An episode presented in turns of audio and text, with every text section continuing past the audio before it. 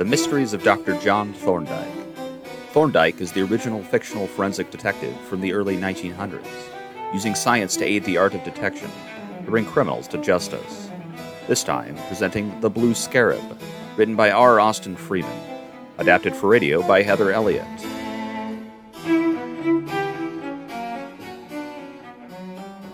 Thank you for seeing us, Dr. Thorndyke. I was afraid you wouldn't. Every case needs a chance to be resolved. It really is a matter of robbery more than anything. Not an ordinary robbery, Daddy. Edie is right, sir. I- I'd like your opinion on the matter. The police don't have much hope. Well, what is the matter at hand? About two weeks ago, a building on our property was set on fire as a distraction, and a deed box was taken from a cabinet in my study. Hmm. What was the layout of the room? It'll give me an idea of your movements and possibly the intruders. We have French windows. They were left open for the breeze. I mean, anyone in the garden could see into the room, and any active person would have no trouble climbing over the garden wall. It's quite short. It could be a case of a casual prowler watching through the window and assuming the locked case held valuables. Was there anything of considerable value taken from the case? Uh, to a thief, nothing at all. Some share certificates made out to me, a lease, a few agreements, some family photographs, and a small box containing an old family letter and a scarab. And the scarab? Tell me about that. Most likely blue glass imitation.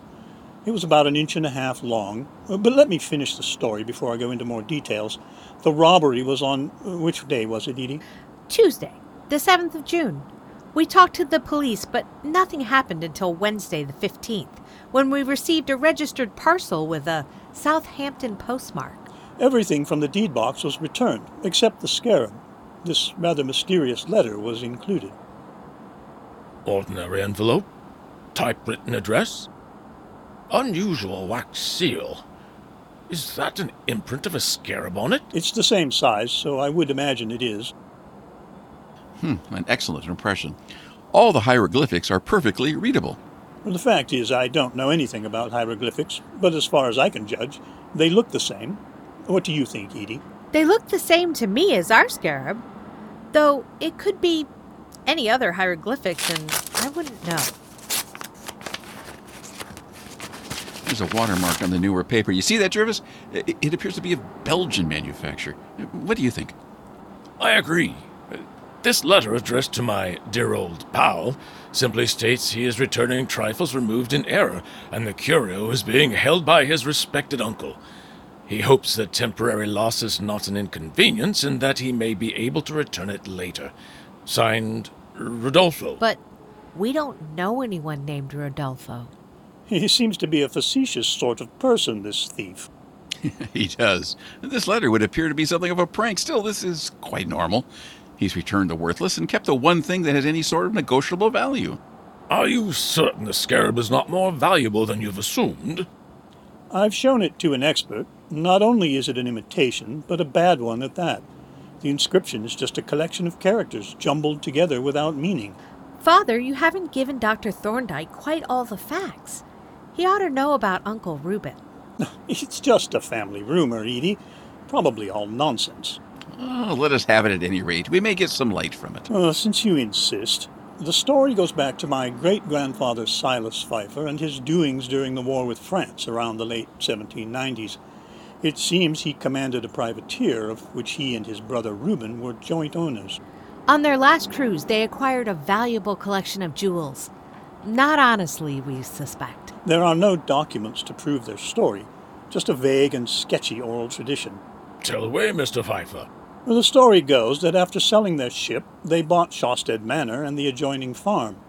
Most of their loot had been split already, but the jewels were kept aside to be dealt with later. Both of them were gamblers, and according to one of Reuben's servants, they were playing one night and decided to finish up by gambling for the whole collection of jewels. They played late into the night, with Reuben winning. Silas accused him of cheating, and they started to quarrel. Reuben sent the servant away for the night, and the next morning it was discovered that Reuben and the jewels had disappeared. There were distinct traces of blood in the room where the brothers had been playing.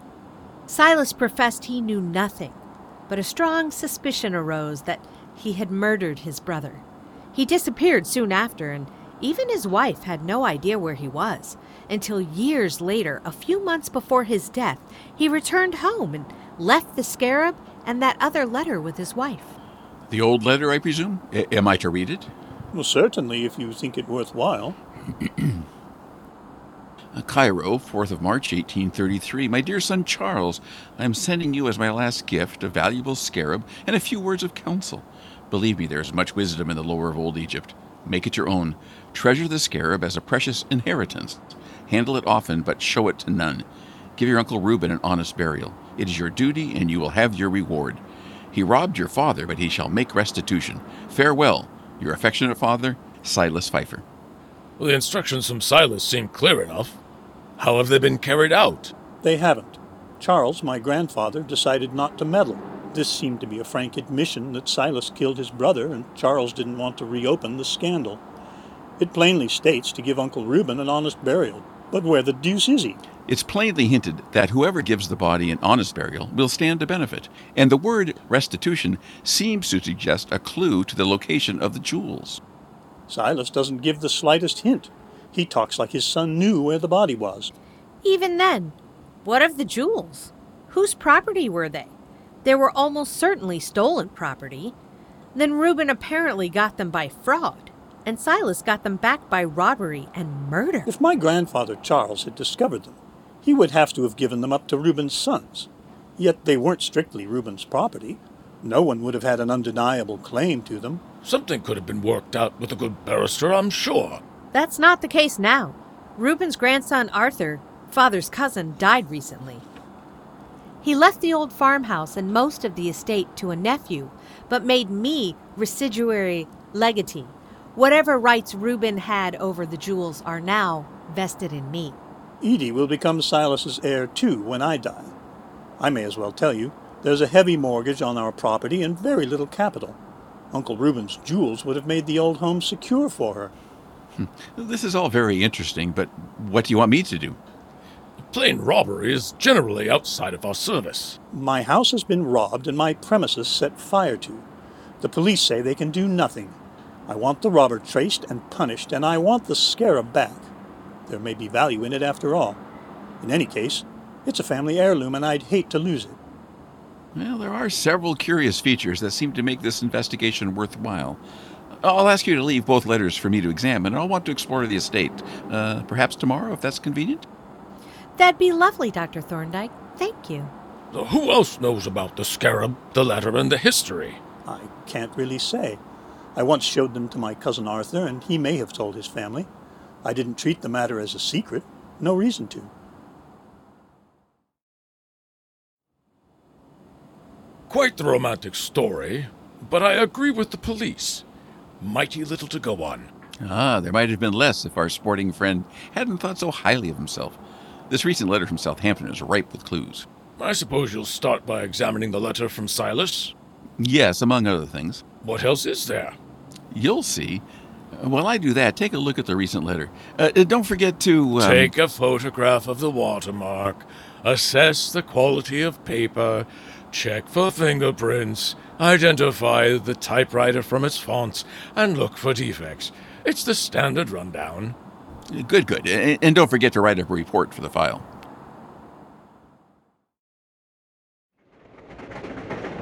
Excellent work on your report yesterday, Jervis. You detected enough defects in the lettering to identify a typewriter should we be fortunate enough to get a hold of it. The paper is very distinctive as well. That's all well and grand, but I don't see the relevance yet. We have no suspect to match fingerprints with. Uh, Do you have those? Here. Photographs of each fingerprint I found on the back of the newer letter. Most were very faint and shadowy, but I pulled a few clear ridge patterns. Well, that's my left thumb. I don't see yours anywhere. This small one is presumably Miss Pfeiffer's. Uh, we must take fingerprints of her and her father when we arrive. Then we shall know which belonged to the robber. I don't see why you went through the trouble of tracing a section of the Pfeiffer's place. Just bring the entire map. I dislike cutting up maps. With just the tracing of the portion of the map we need, you can get the lay of the land, so to speak, without having to muck about the property.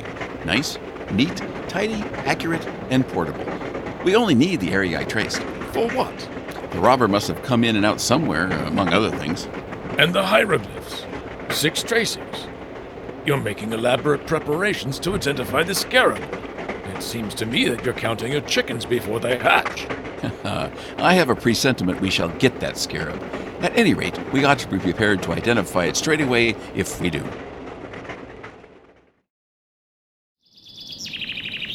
Now, it's most kind of you to come down, but you're too late. Too late for what? Well, there, look at that.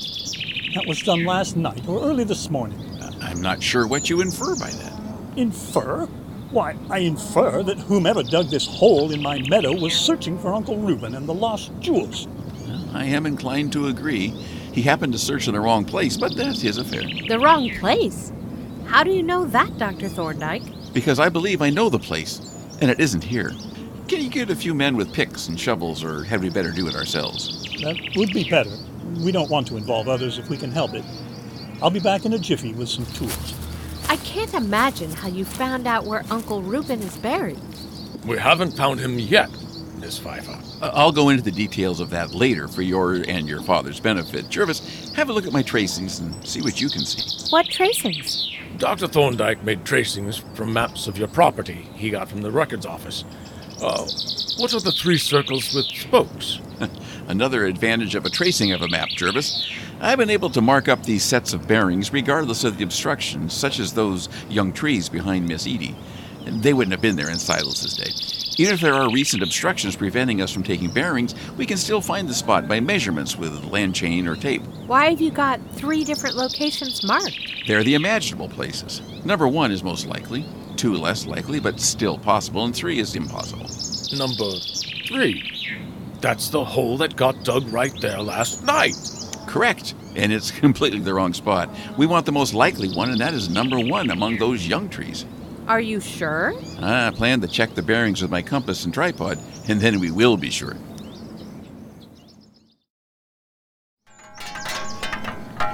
Here's your garden tools, Doctor. I won't hold everything up asking for explanations. Dr. Thorndyke, but I am utterly mystified. You must tell us how you know this is the spot. Naturally. Now, Miss Edie, why don't you make yourself comfortable in the shade? We've got a lot of digging to do, and there's no tidy way to do that. Nonsense. I'm more invested in this than you are. Hand me a shovel. I can clear away the loose dirt for you. Oh, My wife would like you. While I cut the turf away, Jervis and Pfeiffer can go at the earth under it with picks. Miss Edie, if you would stack the dirt just behind you. Here? Yes, right there. How far down have we got to go? Well, bodies are generally buried at six feet. Jervis, hand me that telescope if you would. It's by my case. Here? See something interesting? Perhaps. Where are we digging?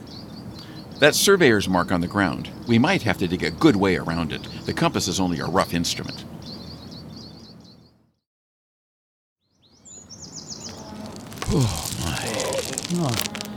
Huh, well, that's a job done. You think we're getting close? Closer. Edie, I think a jug of lemonade and four tumblers would be useful, unless our visitors prefer beer. Uh, lemonade for me, please. The same if you would. I'll be back in a few minutes. Don't make any exciting discoveries without me, Daddy. You seem greatly interested in that farmhouse, Thorndyke. I am. Uh, take the telescope and look at the window in the right hand gable, but keep under the tree so you won't be seen. Right hand gable. We're being watched. He's got binoculars. Did you see that? What's the matter, doctors? I believe we are being spied upon. Don't suppose it matters. We are on your land, aren't we? Yes, but we still don't want spectators. Let me see if I know the fellow. Haha, that's Harold Bloom. My cousin Arthur's nephew, the one who inherited the farmhouse. He seems mightily interested in us.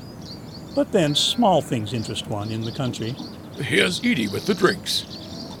My, but that lemonade looks refreshing. I found something. Looks like a bone. What's your opinion, Dr. Thorndyke?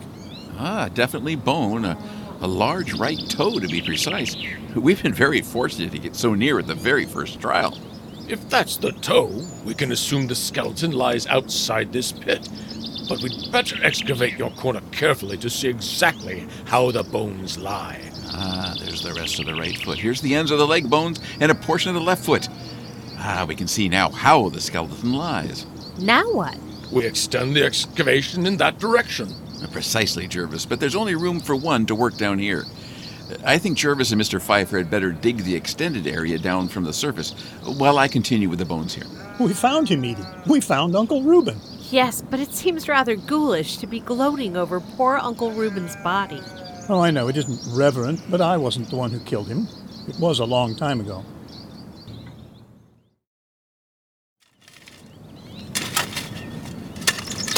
We've just about got it. Back up a few steps. Let me clear away the dirt from around the head.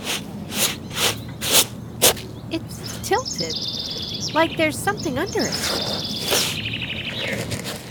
A small chest. Booty won by fraud, retrieved by violence, hidden with the dead witness. Rather dreadful when you put it that way. Ah, it is dreadful, Miss Edie, it is. Seems I've come just in the nick of time. Who are you? You've been spying on us. That chest is mine, you know. And the remains, too, I suppose. You can have Uncle Reuben if you want, Harold, but that chest belongs to Edie. I'm Reuben's heir through my Uncle Arthur, and I take possession of this property and remains. Edie is Arthur's residuary legatee, and this is the residue of the estate. Rubbish. How do you know where to look anyway? Simple enough. Here, I'll show you the map. Uh, this one, This isn't it. isn't it? of course not. My mistake. I've given you the wrong one. Uh, this is the map. What is he doing, Dr. Jervis? I do believe he's getting fingerprints.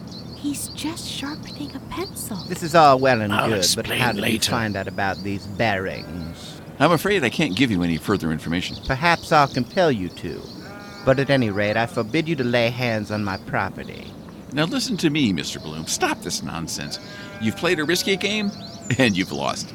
How much you've lost, I can't say until I know whether Mr. Pfeiffer intends to prosecute. Prosecute? What the deuce do you mean by prosecute?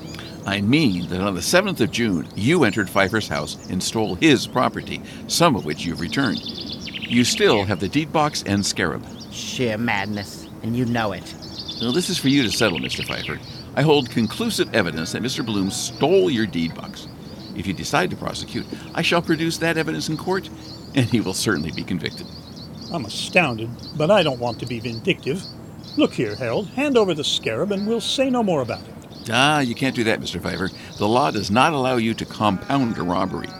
He can return the property if he pleases, and you can do as you think best about prosecuting, but you can't make conditions.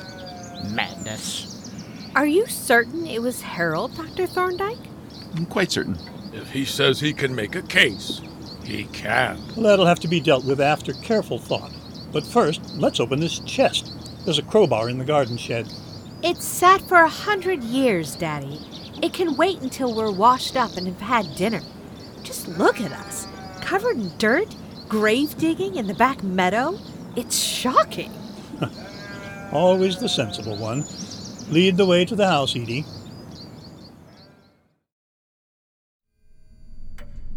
Dr. Jervis, earlier you said Dr. Thorndyke has conclusive proof that Harold is the thief. I've been puzzling it over all evening and I just can't see how. Several reasons. I examined the envelope and letters from your mysterious Rudolfo and identified not only the watermark of the company who produced the paper, but also the machine used to type the notes. How is that possible? Thorndyke has an extensive collection of manufacturing marks and an entire portfolio of indexed typewriter models with samples of the printing. It's simple enough to cross reference the style of font to determine the make and model number of the machine. How does that help? The typewriter used in this case was a Corona brand, fitted with the Elite typeface. The alignment of the keys are noticeably defective in the small a, u, and m. If we were to find a similar typewriter among Harold's possessions, And if it had the same defects, there would be a strong reason to believe it came from him. precisely. We also found fingerprints along the edges of the paper. You said Dr. Thorndyke was getting fingerprints from the map Harold held. Was he using the shavings from the pencil to do that? Yes, I didn't examine it, but he was certain the prints from the map matched the ones we found and photographed on the mysterious letter from Rudolfo. This is all very interesting, Dr. Jervis. Do you suppose one day everyone will know about using fingerprints to solve crimes? I like to think so. Careful observation and application of all facts have saved many unjust punishment.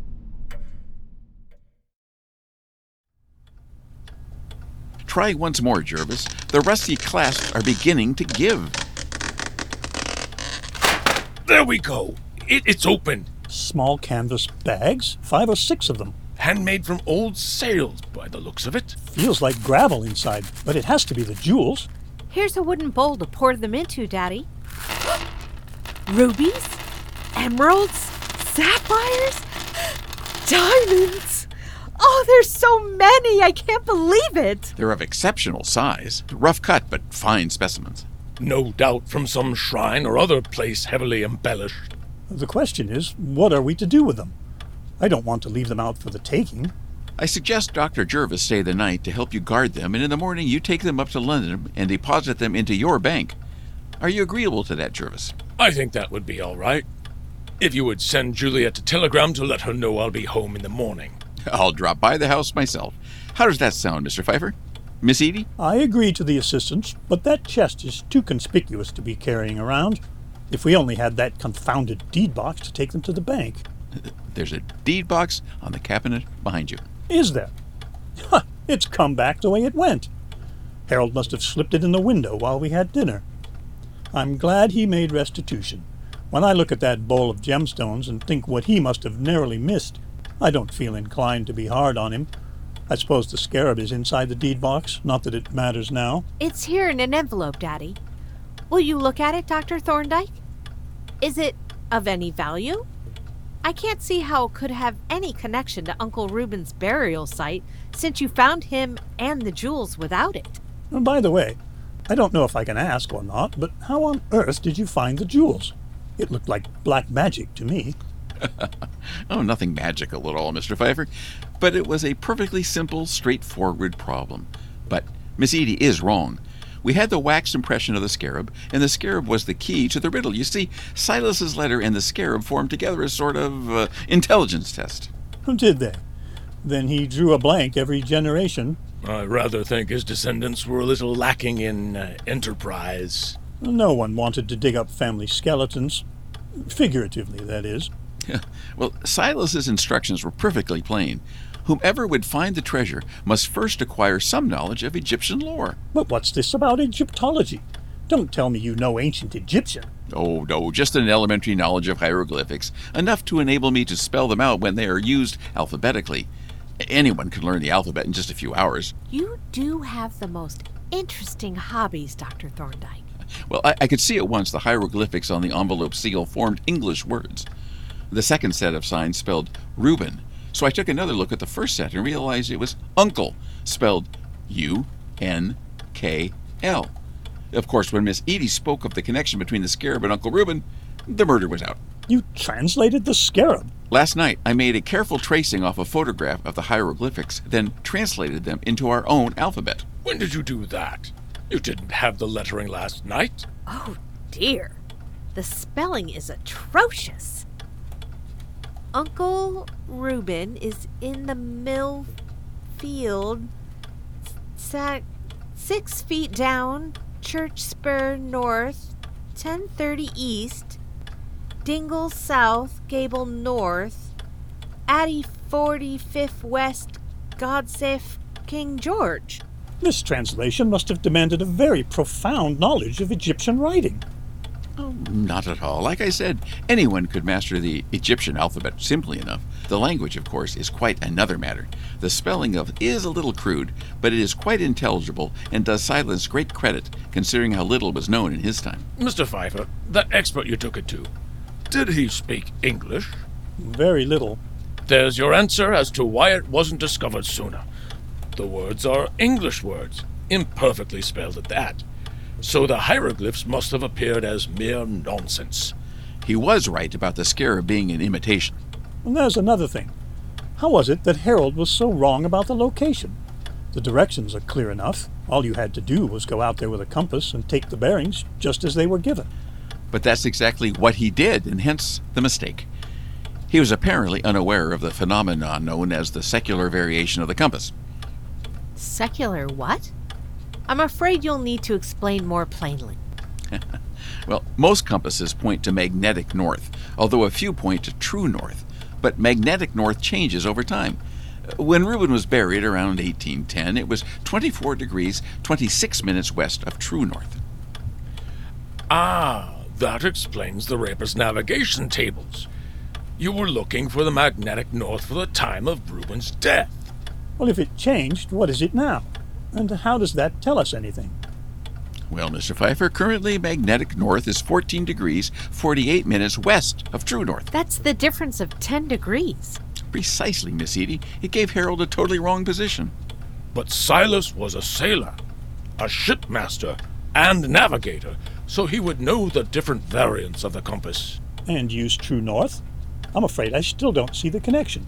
His directions were intended for use at some date unknown to him, so I assumed the bearings given were true bearings, that when he said north, he meant true north, which is always the same. But if the bearings were wrong, how did you find the jewels? They weren't wrong, Daddy. Right, Dr. Thorndyke? I drafted up three maps. The one we use with true bearings. The second using corrected magnetic bearings, which may well have gotten us to the correct spot. And the third is uncorrected magnetic bearings. That's the spot Harold dug up. I'm terribly confused still. That's all right, Daddy. We found them. We'll give Uncle Reuben a proper burial like Silas wanted. You don't need to worry about my inheritance now. Dr. Thorndyke worked a miracle for us. Oh, Miss Edie, not a miracle, just science. A pleasure meeting you, Miss Edie. Mr. Pfeiffer. Jervis, I'll see you in the morning at the usual hour.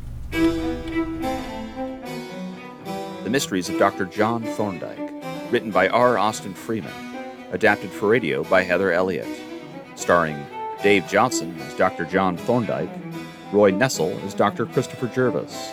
Also in the cast were Michael Ingalls as William Pfeiffer, Roy Nessel as Christopher Jervis, Janine Falk as Edie Pfeiffer, and Brian Grote as Harold Bloom. I'm your announcer, Ryan Barker. Sound design and dialogue editing, Jay Charles. With financial support from Kim Abbey, members of the RTP Repertory Company, and Soundly, the sound effects platform. You can find this and other series at podcastplayhouse.org or wherever you get your podcasts. This was a Radio Theater Project presentation.